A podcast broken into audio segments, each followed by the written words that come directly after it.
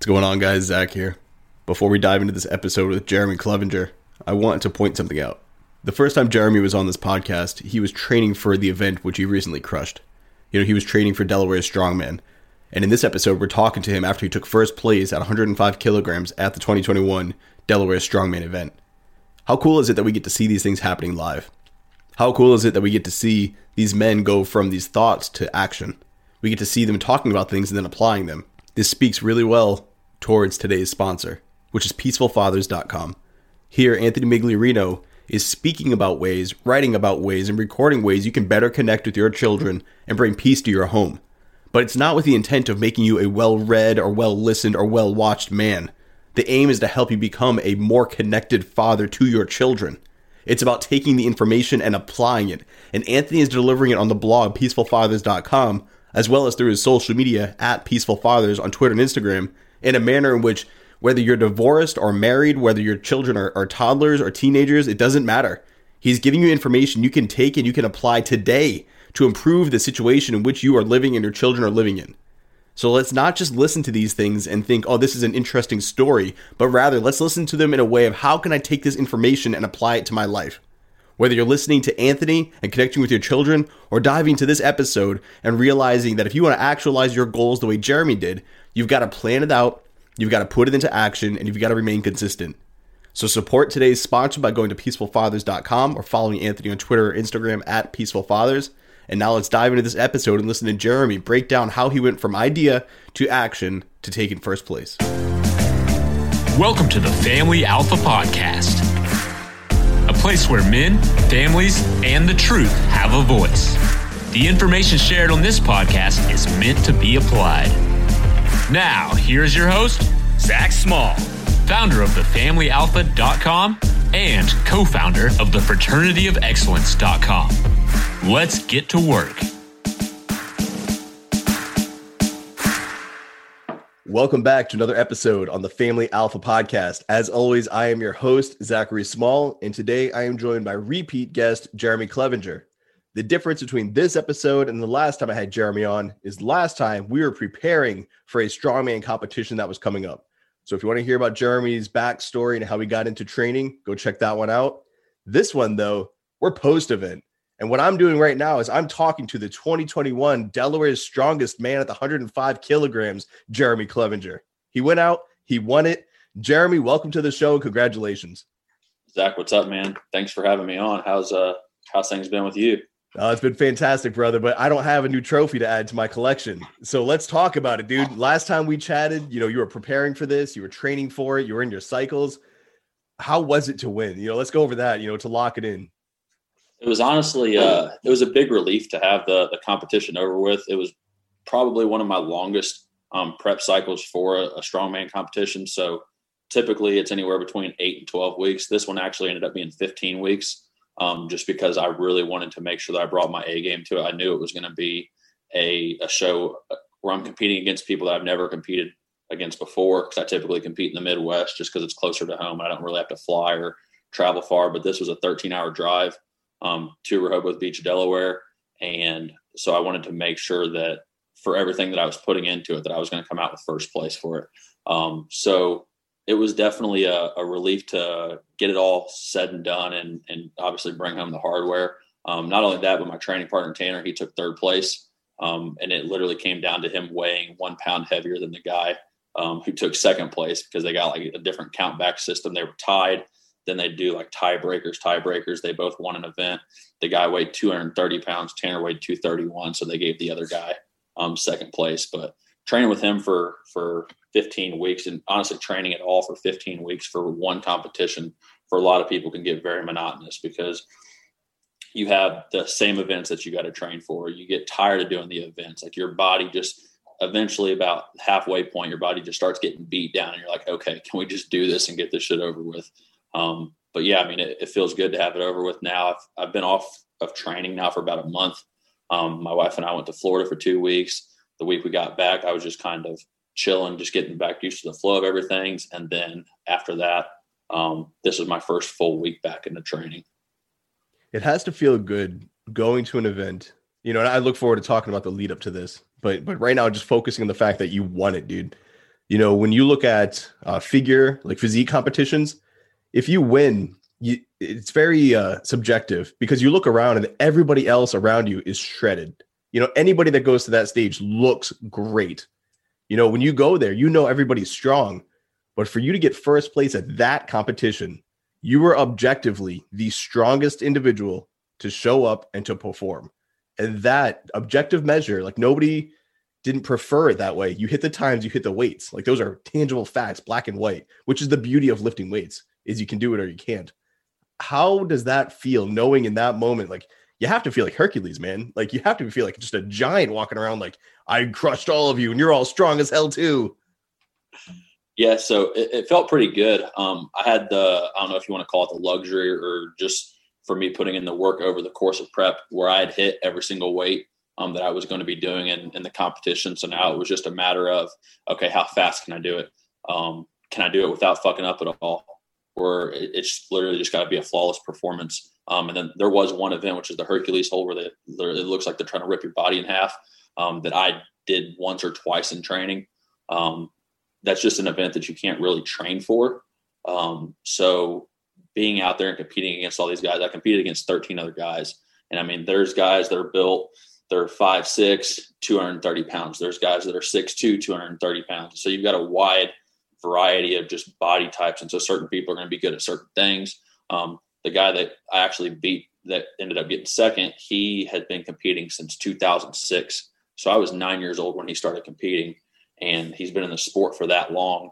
Um, so to be able to like actually show up and and put on a show for for everybody um, was definitely a it, it was I can't really explain how it felt because I had set myself up so good going into it and I expected nothing less than first place when I was going into it. So like I showed up, I got my award and stuff like that. I was like, okay, I just showed up, put in the work and, and here it's done.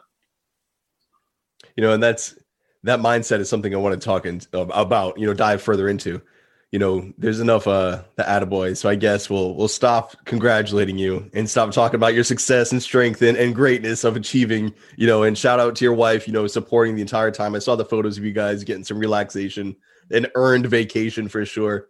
So that's awesome. Let's get back to work though. And that's how can I help my listeners step their game up?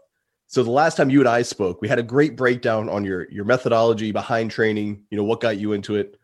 Let's talk specifically about the strongman competition and training for performance and preparing yourself for a performance. And I think, you know, this will be a transferable skill. We're going to talk about strongman here, but for those listening, maybe you have a dance recital coming up a singing performance, maybe you have a lifting performance, a physique competition, some sort of event you've got to prepare for. Jeremy's going to break down his way he prepared for this. Maybe there's some cues or some insights you can take away to apply to your situation. With that, Jeremy, so let's let's start at you deciding, yes, I'm entering this competition. From there, what does it look like to get you to the point of standing on that top and holding that trophy? So, starting from the beginning, um, I actually decided that I was going to do this competition between three days and a week after I did my last one back in December. Um, I got second place there, some count back stuff. So coming back into it, I was like, okay, well, I need a national bid for later this year so I can go chase after my pro card. And so I was like, okay, well, I got to find a competition, preferably one that I'm I'm decently good at and have a chance at, but also I don't want it to be where it's something in the Midwest, like I said, against people that I've competed against before um, or anything like that. So I want to get out there and challenge myself because that's one thing that a lot of people run into um, when they compete or and they just compete locally. So if you just compete locally against the same five people every time, you're not going to know where you stand compared to people all across the country. Texas has some monsters. The West Coast has some monsters. So does the East Coast. And honestly, I know quite a few people over on the East Coast who are just absolute freaks of nature. And so I was like, maybe I can go out there and compete against some of them and, and just see how it is. So um, going into it, I knew that it was going to be a challenge. One, because I knew nobody that I was competing against besides my training partner, which I'll go into that a little bit later. Because um, it's really cool to have somebody that you're training with day in and day out and going through all the hell and the misery and the highs and lows with. And then you get to compete against him on that day and just see who shows up better, um, especially when, when we're that close. So um, getting set up for it was um, it's hard to program for a strongman contest because you have so many different um, things where it could be It could be a max deadlift like we did, and then it could be a yoke carry for time. So you're training your brute strength, but then you're also training your technique and stuff where, where it's like your cardio aspect of it of, of okay, how long can I hold 700 pounds on my back, run down with it and run back without having my knees break. But at the same time, right after this, I got to do a Hercules hold that's going to test my grip. And so now it just totally taxes your body. So going through and setting everything up for that on paper um, is it's pretty a pretty daunting challenge. Um, so what I like to do with that is I just plan it out three weeks at a time. I have my end goal and I kind of like reverse engineer it. So it's like, okay, I know what I need to be doing three weeks out. Here's what I'm going to do the first three weeks. And then from there, I just kind of build it together based on what my weaknesses are. For me, my biggest weakness, I would say going into it was my deadlift. Um, so I knew that I really needed to put a lot of emphasis on just training my posterior chain. And it was a, it was a different deadlift than what most people do. So um, one, you're pulling on an axle bar, so it has no give in the bar. Um, you're literally pulling on a solid piece of metal. Um, not only that, but it's from a different height than what you typically pull on. So I think if, if you deadlift from the floor, it's between like nine and 11 inches. But we were pulling from 15, which is just a little bit higher than mid shin. So you don't really get much leg drive off the bottom. It's more of like an upper back and literally just like squeeze your glutes, block your hips through. I mean, just, it's like doing uh, like rack pulls. If I had to to put it similar to something, but um, being able to program for that and know how your body feels on certain days and just throughout the, the week and knowing where you're where you're going to feel beat down at in the training cycle is just a challenge in and of itself. You know, when what I like about that is whenever I have an appointment or anything like that, you know, let's say I have an appointment at nine in the morning, I start there. All right, I've got to be here at nine. Okay, it's 30 minutes away. So I've got to leave here by 825. Give myself that five minute window for traffic. Okay, that means I've got to have the kids up. We've got to be bre- our teeth brushed, all these things, breakfast done by eight. You know, and you, you sort of break it down backwards that way. And that's sort of how I've always prepared things and I give myself that little window. It sounds like you did exactly that, but on the macro scale. So I've got to be here in in six months. So three weeks from there, I've got to be there. Three weeks from there, and all the way back to where you currently were. Do you think that your experience from the previous, where you took second, and then the one before that, where you took first, I believe it was 2019 Kentucky. You know, did those events prepare you for programming this one uh, the best? Absolutely. Um, the Kentucky one in specific, that was back in 2019. That was a very challenging one um, for me. I was competing against some some of my other training partners, um, and I knew some actual like really strong dudes that were down there. Um, so I knew I was going into it, and it was a lot of events that weren't that I wasn't good at. So I was like, okay, I've got to figure out how to. We had one that was like a sandbag toss over a bar, so I got to throw a 40 pound sandbag over a 15 foot bar. I got to figure out how to put that together, and that was honestly one of the more complicated ones um, that I have prepared for. Like I said, this this event that I did um, in Delaware was uh, it was a show that I was pretty good at a lot of the events. I, I had pretty good grip strength. Um, my deadlift, like I said, was my only weak point, but my upper back strong, so I was able to pretty much just muscle my way through um, through those. But yeah, definitely the preparing for harder competitions is going to make preparing for the ones that are aimed towards your strengths a little bit more, um, definitely make those a lot easier. Now let's talk about the things that are a little less glamorous, but still an integral part of this planning process, which is family and work. So you're married. How are you balancing the the training and I'm not going to say the obsession, but honestly, if you're dedicated to your craft, there's an obsession to it. You know, with making sure you're eating right, making sure you're stretching right, uh, lifting. How are you balancing that with your lady? So one of the things that I started implementing um, was waking up earlier so that way I could get a majority of my work done in the morning. She likes to sleep in. Um, so I was getting up at like six, seven o'clock, getting all my client work done, getting anything done for social media that I needed to do for the day. So that way, once she got up, we could get ready, eat breakfast. We, she trains at the gym that I do. So we were able to go in, train at the same time. So it's not like offsetting schedules. And then from there, for the rest of the day, it was pretty much just eat, um, and I, I have the luxury of being self-employed, so I can kind of write my schedule how I want. But after I got done with the gym and, and got my food in me, it was pretty much do whatever um, for the rest of the day. So uh, we didn't really struggle um, when it came to that, but definitely finding balance was huge in that. Even if it means waking up another hour or two earlier to make sure that you get all your stuff done beforehand, just to keep all your priorities in line. Because like I can't compete in strongman if I'm not working.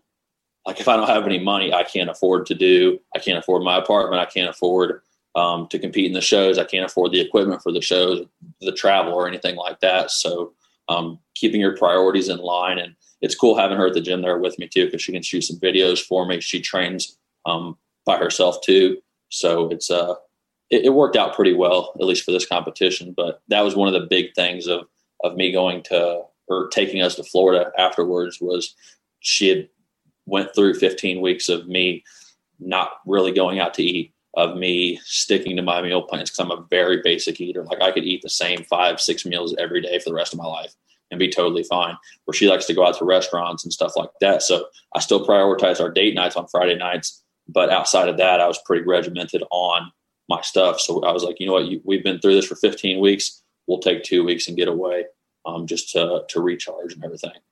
Well, that's excellent to hear as well. You know, a lot of people they they achieve success, but the cost is is rarely discussed, and that cost is loss of connection with family, loss of connection with friends. You know, they they can't balance it, and while they achieve great things, that the the payment was the sacrifice of the time with the family, the time with you know loved ones, and it seems like you have a balance there, or at least you were intentional about it. And and similar to to sort of what I do, sometimes you have to go over that line. You know, sometimes it is too much work. Sometimes you are too focused as long as you're aware, you're like, I get that I'm giving a lot to this craft. I'll come back, you know, but for right now, for this situation, I've got to go, you know, all the way in. It seems like you were able to to balance that and make it a known fact, like, hey, babe, yeah, it's hard now. We will have a vacation, you know, we will get back to this, you know, it's gonna go back to our quote unquote normal routine. But for now, I've got to grind. And it's great to have a supporting spouse in that, which obviously makes things easier. You know, I don't think I need to explain it to you, but for those listening, when you have the supportive spouse you don't have to worry about as much. You don't have to worry about the home. You don't have to worry about the finance. You don't have to worry about, oh, is she okay? Like things are handled when you're doing your business. But it's important you come back around and take care of that woman who's supporting you, or else she's not going to see the benefit of what she's doing. And eventually she'll stop. So good on you for balancing that. But that's the other part of this, you know, and that's less glamorous, which is work. So you're self employed. You're a personal trainer, correct? Yeah. All right. So did you have any issue balancing helping others achieve their feats and helping others focus on their task and keep your mind from wandering off and thinking about what you had to do and your personal goals? Or were you able to compartmentalize that? So, for the most part, I was able to compartmentalize it just because I've been doing this for going on three years now. So I have quite a good. You're a professional. You know, what am I doing even asking this question? You're a pro. I get it. You know, I shouldn't have brought it up. no, no, no I, I totally get it. But being able to compartmentalize where like my Saturdays and Sundays are pretty much like my work, my heavy work days where I go through, I do all of my clients, um, workouts for the week. I go through their nutrition. We go through all of our calls. So my Saturdays and Sundays are pretty booked up, which allows me to free up that time on the week where I only have an hour or two of work to do Monday or and Tuesday, and obviously going on throughout the week. So that way, the rest of the the rest of the day, it's pretty much open to what whatever life throws at me that day. I mean, some days we may go to Eagle Creek, or some days we may just hang out at the house and, and go for a walk or something like that. But for the most part, I mean, it's been pretty it's pretty easy to compartmentalize that, and especially working with clients because I have clients who compete also. So they have obviously they have their needs that need to be met um, when it comes to communication with like, okay, what are we doing three or four days out from the competition and all that stuff. But the, the biggest thing for me was about two weeks before um, the competition, I went through and I did all of my clients' work for the next month. So I went through, did all of their programming, had it all written out because I like to write my programming in three or four week waves. So that way I'm able to do it all. They go through and then we come back and reassess and plan for the next one. So I did that knowing that I was two weeks out from competing and then I was going to be in Florida for two weeks. So I planned ahead, got all that shit done. So that way, okay, I'm two weeks out now. I'm, I'm able to just unplug, relax, recover, go compete, not have to talk to anybody, not have to communicate for at least that weekend. Then we get back on our calls on Monday. They're set for the next two weeks while I'm in Florida. You know, it sounds like you're very proactive instead of reactive with that my wife, she says, so I'm a very like free spirited, take day by day. And my wife says because I'm an Aquarius. So she's one of those astrology people. She's like, oh, you know, all Aquarius is you guys don't care. And I'm pretty carefree, dude. Like I'm very laid back. But there are times where you need to map things out. And I think that's a mistake many make. I'm glad you brought it up. When you know that your life is going to be busy, even if you're you're like me, very like whatever, not very regimented, you, you take the day as it comes, you know, as I said. There are times where you've got to flip that switch. There are times, especially when you're in competition mode, where you've got to get professional. And again, going back to your point or, or my point on you being a professional, you know, I don't want that to be lost in those listening.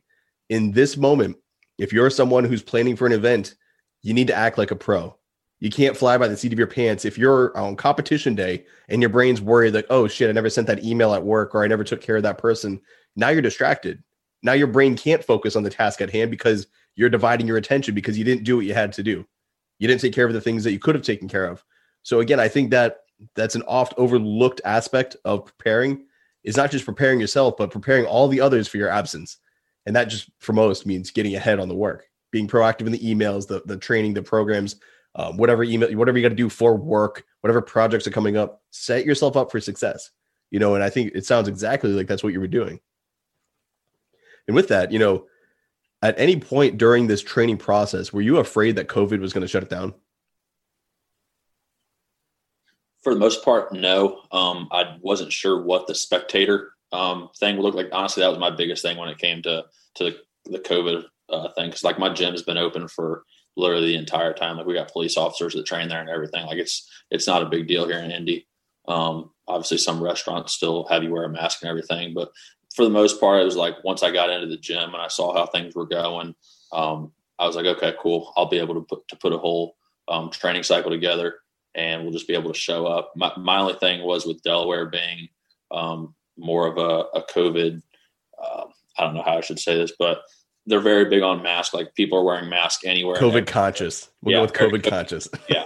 So very politely putting it. Yeah. And uh, I heard some stuff about their governor and stuff like that. So I was like, yeah, maybe he shuts it down, maybe he does. And I was like, but I'm still going to give it my all and just plan to compete. If I don't, I may just show up at the gym on that Saturday and, and go through the whole competition myself just for the hell of it. Because it's like I put 15 weeks in. Why not see what what I can do when I put it all together? Now, what about confidence? How do you get yourself in the right mindset to be confident throughout this entire training and execution of you know the event? Well c- coming off of a, sec- a, close second place finish um, in december i knew that i was able to hang with some of the best in my class um, and also when you're they, they give you the competition list for like the events and stuff about four months out so i was able to see what events were. And I was like, okay, I've already done this weight. I've already hit this before. Like I've hit three out of the five events that we had previously in previous training cycles. And I actually did the 700 pound yoke back in 2019. Um, so I, I did that two years ago. So I knew I was going to be fine with that. Now I just had to be fast. And so I was just, it was more so for me fine tuning things um, and then focusing on what my big weaknesses were. Um, but I mean, once I saw my weaknesses really start to develop and, and strengthen, then I was like, okay, this isn't going to be a problem. Like my, my circus dumbbell press, which is like the big dumbbell that you put up on your shoulder. Prior to training, my my best was 145 pounds, and I peaked it over the course of 13 weeks in training. And I went from 145 to 205 pounds. So I added 60 pounds to it in 12 weeks, and our competition weight was 150 for reps. So I was like, okay, I've done this in training for four four to five reps. I can do the same thing in competition, and that should get me first place in that event. Now, the way you break down your training cycle to prepare for the event, do you do that the same with your mind? Do you not let yourself get really hyped up until you're like, all right, I can feel it a little bit, a little bit, and then right before the event, you you go, all right, we're all in, or do you calm yourself down? So I'm really big on calming myself down in between the events, and it's actually um, there's there's science behind it, and and knowing how to ride the roller coaster throughout the day. Because I mean, once once you're done competing, like for, with that first event, you've got to get yourself calm again because if not, you're going to dump all of your energy just into being hype and and seeing everybody else compete and stuff like that. So literally, as soon as I get done, I would I would just go sit down, put my headphones in, and just relax, sip on some water, put or drink some honey, and just get ready for the next event. Wait for them to tell us that we were up. Um, a lot of people get too hyped up when it comes to actually competing. They're like, okay, I'm going, going, going all day. And then they get done but with a third event and they don't have shit left for the last two. And that's how they end up losing. So being able to really control that momentum um, over the course of the day. And I mean, it's a, this was actually one of the best competitions that we've ever, that I've ever been a part of when it comes to like actually them running the event. Cause we only competed for like a total of three hours. most of them are like six to eight hours. So if you're not able to channel that energy and unleash it during the first event, then calm down. Then go balls to the wall. Second event, calm down. Third, that that's what carries people to the end where they're able to uh, get the work done in the last event, especially if it's like a, a really tight race. Which for me, it was like a four point decision, which means I had to place higher than five or five or six other people, which ended up not being too bad. Um, and that was for me to actually tie for second. So it was like, okay, I've put myself in the in the good spot going into the last event. Now all I got to do is just show up and do what I do. Now it seems like a lot of that comes from experience, though. You know, you you've been in that situation. You understand how to ride the high, then then relax during the low. What would your advice be for someone that's going into the ring for the first time? Like I said, it's maybe they're going to a strong man and they, they get there for the very first time and those insecurities like, oh shit, these guys are big. Or someone's going to sing and they're like, man, all these other people are really good singers what is your advice for them to tap back into that confidence they had during the training, but maybe they lose it the day of because they're just intimidated and nervous? So I actually like to practice that during my training. So leading up to the event, I mean, once I get to where I'm between eight, six and eight weeks out, um, I'll really focus on, okay, I get done with my log press and training. Now I calm down. Then I go into my next exercise where I'm not riding that, like I said, that roller coaster where I'm just continuously climbing all day. I practice that in training because you practice how you play or you play how you practice, however that goes. Um, so to be able to get myself calm, obviously breathing's a big part of it. Like I, as soon as I get done, I don't go pay any attention to anybody else. I, I could give a shit less what the guy who's in second place, who's right behind me, how he's doing. I just know that I'm going to show up and I'm going to do my best. And if at the end of the day I do my absolute best and that only gets me second or third, then some days you just you can only do what you do, especially if you have a flawless competition. Like if I show up, I'm flawless and everything went perfect for me and it still wasn't enough to win, that's okay. It's back to the drawing board and I'll win the next one.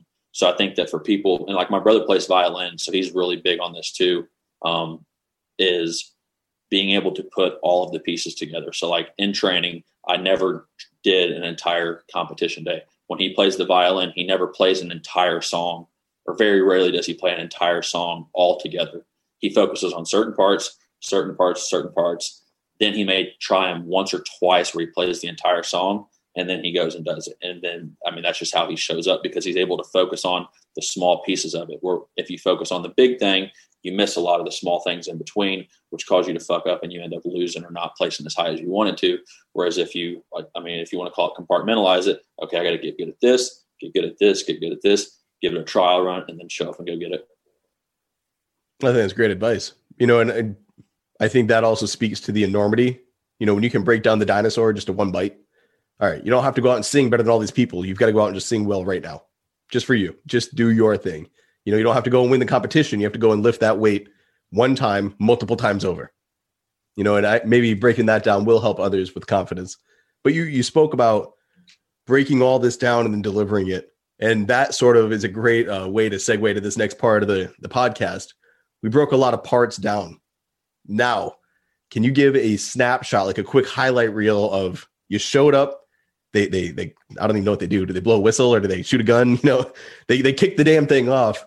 What was it like for you? What was your headspace from? All right, here's the first lift. I did X, Y, Z. Second lift, I did blah, blah, blah. Give us a quick rundown of the entire competition and sort of you blasting through it and how you felt and what was going on in your head through each of the events.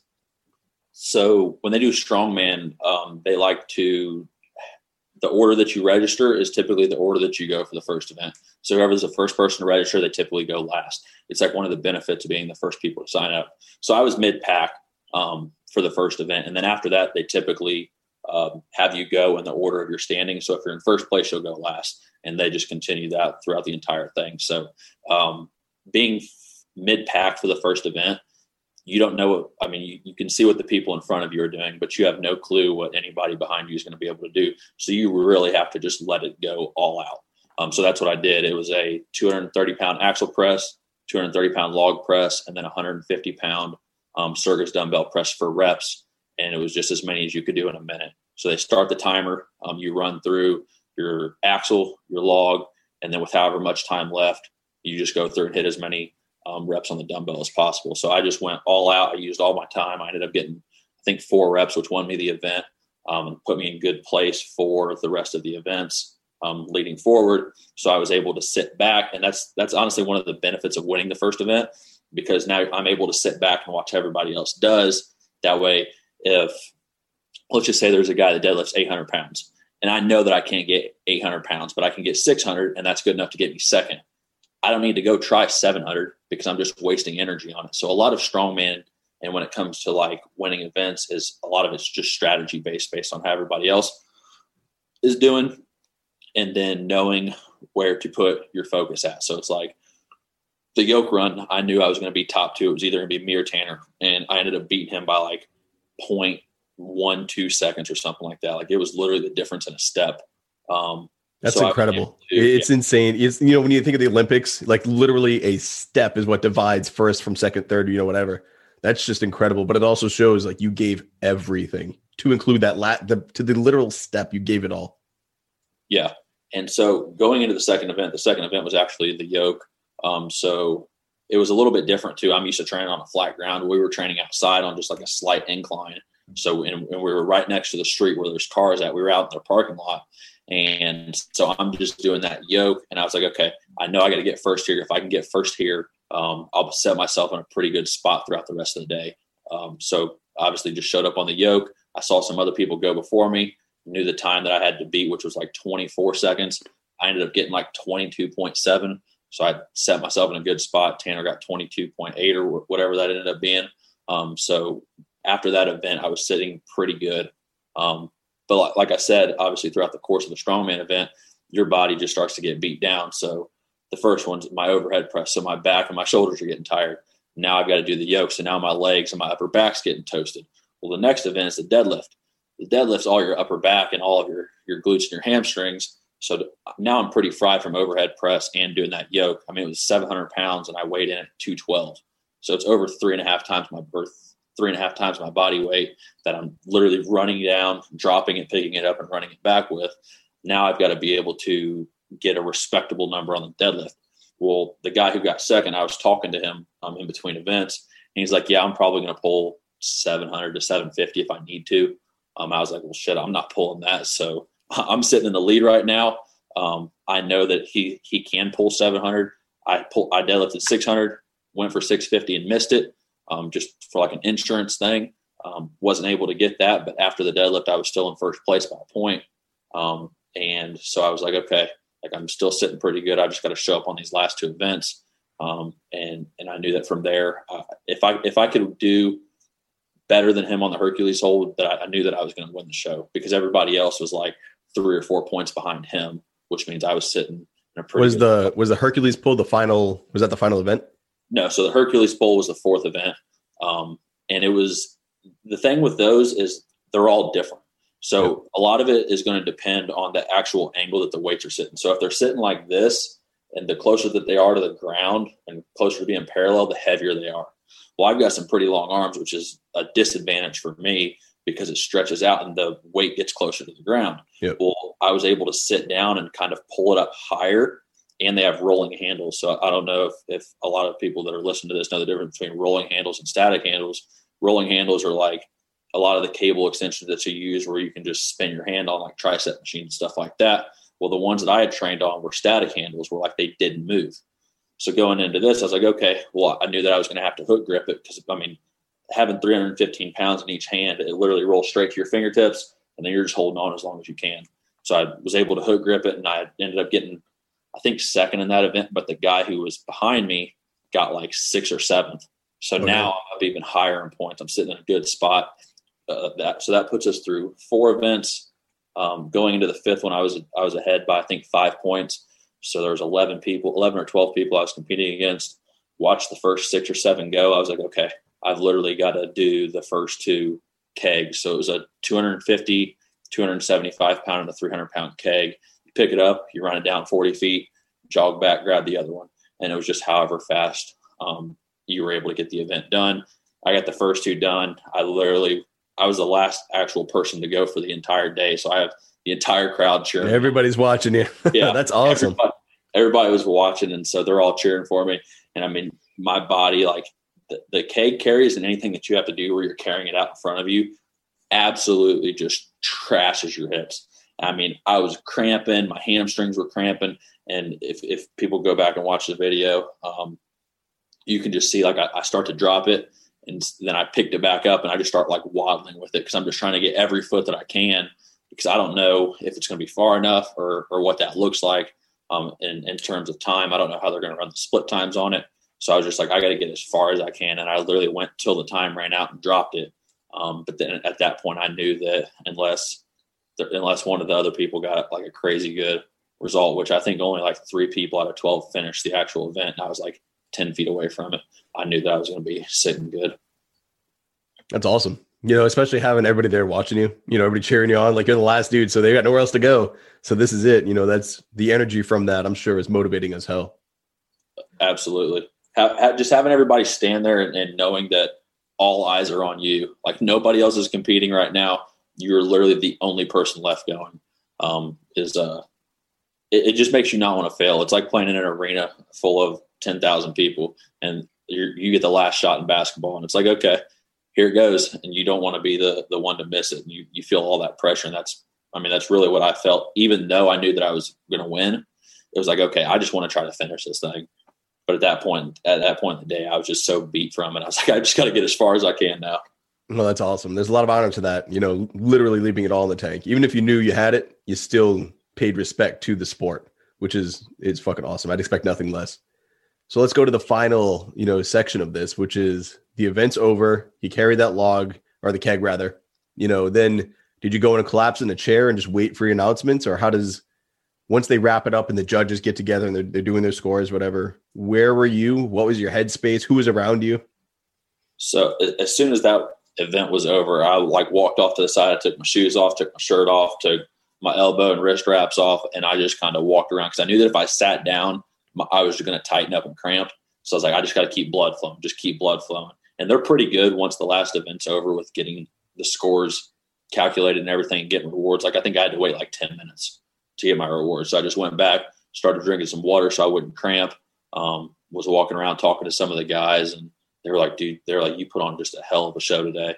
And I was even talking to the owner. He's like, he goes, "That's honestly one of the best performances that I've seen from somebody in your weight class um, in quite a few years." So it felt really good to just be able to talk to those guys and and hear that in between, obviously finishing that last event um, and getting the score. But yeah, I mean, for the most part, it was just okay, hang out, don't get too tight because I knew that I was gonna have to go to dinner and stuff that night. The last thing I want to do is be on the side of the road. It's funny um, where our brains go. Like, man, I can't go to dinner and get stuck at a table. so yeah, it was uh, just getting away.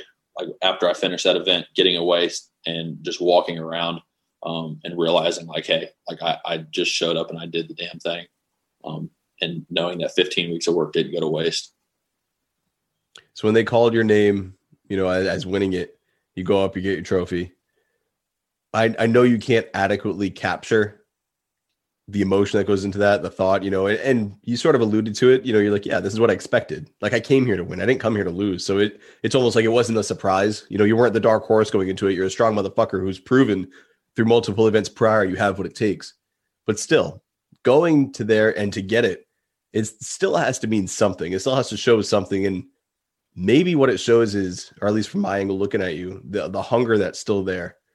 So can you speak to that of you got this and it you're not getting full off these things. You're still hungry, you're still pushing for more, you know, you're still chasing that that next level. When you got the trophy, you have this, it's all settled in. What is the next level for you? What are you taking this and why are you still hungry for that next thing, that next event? For for me leading up to like the follow up of the event and everything, um, I knew that this was kind of like a, a midpoint check for me. So I had my national qualifier in December.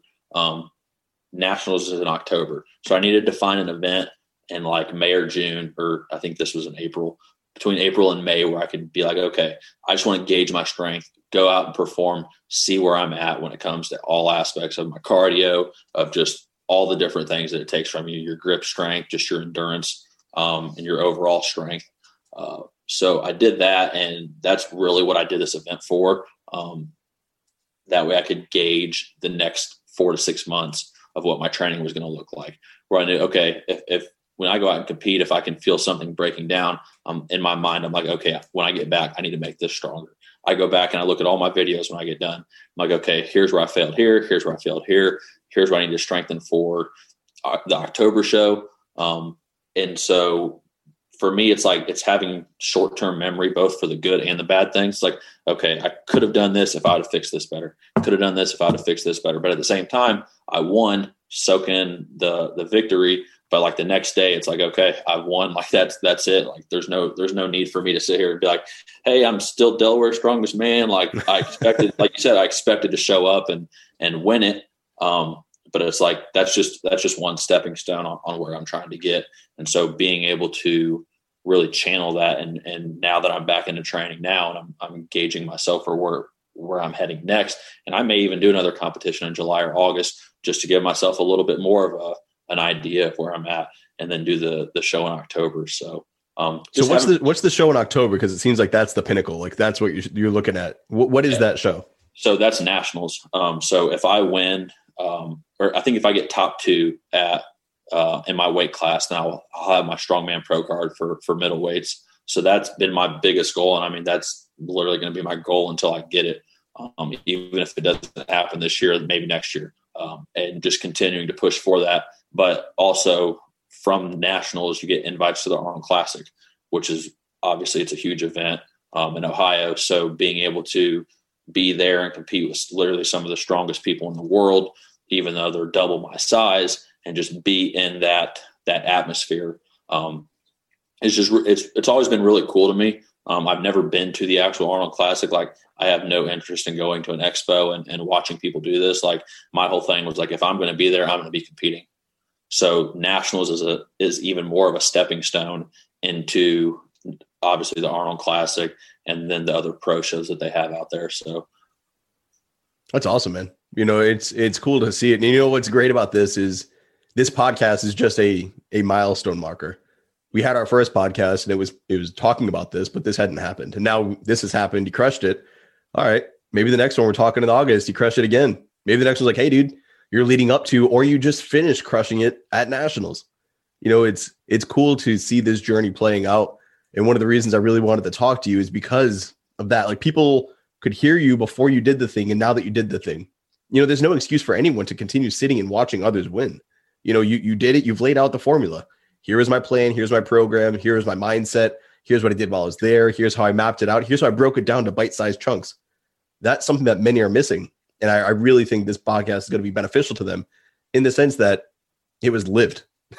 you don't have to be a a strong man to learn from a strong man. Now it's super cool that we can say you are, you know, Delaware's strongest man. That that's fucking an awesome mark for me to be like, dude, I'm talking to the guy who won it. You know, that's that's cool on the outsider, but for you to still have that fire and passion, dude, that's that's greater than any title. You know, that's you, you can't make that up. Like that just exists in somebody or it doesn't. The fire's there or it isn't and it's great to see it inside you and great to see what you're doing with it. Yeah, I've, I've, really just channeled it. I mean, I've been competitive since I was little. I started playing soccer when I was three, so it's like I've always had that competitive side to me where it's like I just hate losing. And so when I didn't get first place back in December, I was like, okay, well, I'm going all in for this one, and I'm gonna win. And then I'm gonna show up to nationals. Who knows how nationals is gonna go? There's guys that are double my strength at nationals. But like I said, and this is one of the things that I love about strongman compared to other sports like powerlifting and bodybuilding and stuff like that is when you go into powerlifting, if you deadlift 200 pounds more than me, you're going to beat me. There's nothing I can do about it. There's nothing that literally anybody can do about it, especially if your opener is like 100 pounds more than mine. Like, and, and there's just no change that I can physically make to that. But in strongman, if we're pretty good at deadlifting or we're both pretty good at yoke runs and you take the wrong step one way and you fall, I mean, you could have somebody who is projected to get sixth or seventh get first because you don't have to win every event. I, I could win an event. You could literally win a strongman competition by placing second or third in almost every event. And actually, the guy who won America's Strongest Man back in 2019, he did that. He didn't win a single event. He got second on, I think, three or four events and third on one and still placed first overall because everybody else has their strengths and weaknesses. So if I can just consistently place higher than most everybody else, where they may be at the bottom of the pack on one event, higher end of the pack on another event, it's like there, there's not there's not much that they can do, and it sets you in a really good spot um, to be able to to just show up, and and that's really what I love about strongman. It's like you can be strong in the gym, you can be strong when you perform. They're not the same. Like being able to put all of the pieces of the puzzle together on competition day and have a flawless show or a near flawless show to get you first place is much harder than maxing out in the gym or, or whatever you want to call it. No, that's awesome, especially the well-rounded nature of it. Is you can't be really good at one thing. You know, we focus on that a lot, especially with my angle on you got to be a good dad. But what does that mean? Well, you got to be a good husband. Well, you got to be a good man. Well, what does that mean? Mind, body, spirit. I mean, when you're good at all the things, then you can be good at the other things. Then the other things. You keep working your way up with the other titles. It's not being good at one thing. And with strongman, the way you're saying that is, it immediately made me think of that. He's like, look, yeah. you. It's cool that you have a huge deadlift, but what can you press? What can you carry? What can you bench? You know, it's you can't just be good at one thing because you're not just one thing. It's strong man. All aspects of being a man. The things you can do, the things you can throw, the things you can carry, all of it. And that's one of the that's honestly one of the reasons that I am where I am right now is because static strength wise, so like my overhead pressing, my deadlift and stuff, I'm a little bit behind. I'm probably five to ten percent behind everybody else. But when it comes to the carrying events and like farmers carries and yoke carries, I've I have yet to lose a carrying event in three years that I've been doing strongman like a lot of it is just carryover from being a football player and being a wrestler where I'm able to use my hips and I'm very mobile and I'm not fast, but when it comes to moving heavier weight that I can't even deadlift, somehow I can pick it up and run with it. Or weight that I can't even squat, I can put it on my back and run with it. Whereas some people are just statically strong and they may be good at the deadlift and they may be good at a pressing event. That's only two out of the five. If I show up and win the other three, I'm probably going to beat you. And I could have the worst deadlift out of everybody. So, what would your advice be to those who are listening to this and they they want to take on a competitive endeavor? Maybe they know they have a natural talent at something similar to you being able to carry things. You might not be able to pick it up as much as everybody else, but you can carry it better than everybody. Maybe they know they're better than people at something. What would your advice be to help them get over that hurdle from being like the secret king or the secret, you know, beast and, and champion to putting themselves in the arena to be judged by others? my biggest thing is you just have to throw yourself out there. Like, I if you would have told me five years ago that I was going to be, be competing in strongman, I'd have been like, "What is that? Is that the guys that are on TV on ESPN, like all the 400 pound guys? Like, there's there's no way. There's no way that I'd even think that I'd be in like a, a, a national top 10 to 20 spot, let alone competing for like a top five or 10 spot or my pro card. And so my biggest thing is just throw yourself in the fire. Like it literally came to me one training day. The other guys were doing strongman. I was doing powerlifting. And they're like, hey, come on in and do this with us. I was like, okay. It's like I have no clue what I'm doing. And that's the thing, even in stuff that you have no idea what you're doing, the only way that you're going to figure out is to make an attempt. And so just being like, okay, like I, I had nothing to lose by getting into strongman. I knew that I was still going to be weight training. I was still going to be a coach and a trainer. Like it's literally my lifestyle. So why not try something else? I've done bodybuilding show. I've done a powerlifting meet. This is just the third thing on the list and this just happens to be the one that I'm better at. So I'm just going to take it and run with it. And I feel like that's what it is for everybody else. Like my brother was a swimmer in high school, and then all of a sudden he started playing the violin, and now he's got a full ride scholarship for the violin. And if I would have told him when he was 10 years old that he was going to play the violin, he'd be like, hell no. but now he, he's going to he's going to school. He's going to a private school for free. That's awesome. It's incredible. You know what people can do if they just decide to do. You know, and I, I can't you know support that enough. Put yourself out there.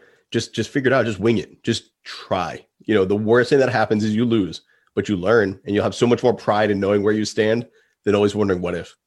The last thing i want anybody to do is to go to their grave saying oh what if i had tried? What if i actually like just put a little effort into it and allowed myself to be judged by others? You know it's just it could open so many doors but at least closes that door of what if. You'll you'll have an answer so jeremy to wrap this up you have the book you offer coaching you're running all these social media you know what's the best way for someone to get in touch with you if they're looking for training, fitness, nutrition advice, or if they're considering entering strongman themselves? So right now, my biggest um, social media that I'm on is Twitter. I've just really started to figure out how to navigate Twitter um, to where I'm growing my following and I'm able to pull clients off of there left and right, really. Um, so just follow me on Twitter. I'm sure that you'll link it um, in the in the bio. But um, Twitter, Instagram, it's all the same. It's big underscore Jerm 200. And from there, you can just shoot me a DM. Uh, my email is trainwithjerm at gmail.com. And if you have any, literally just shoot me a qu- question. Be like, hey, I, I, was really looking to get into strongman, or I was looking to get, get into some of your coaching, or my ebook that I have as well. Um, and then from there, I can just steer you in the right direction. We can hop on a call, see where they need to go, um, and then I'll just place you with uh, with what I think properly fits your goals and what what you need. I will have links to all that below to include the book. Jeremy, thank you for your time. I know you're a busy man. I know you've got some relaxation to get in there to, to rest those muscles before you jump back into the gym for the next one. So just I appreciate you coming on the show. And again, congratulations. It's awesome, man. Thanks, man. Thanks for having me on again, too. Yes, sir. For everybody that tuned in, this is another episode on the Family Alpha Podcast. Take care. Thanks for listening. You can join our private men's only community at thefraternityofexcellence.com. And don't forget to find Zac on Twitter and Instagram with the handle at Zac Small underscore.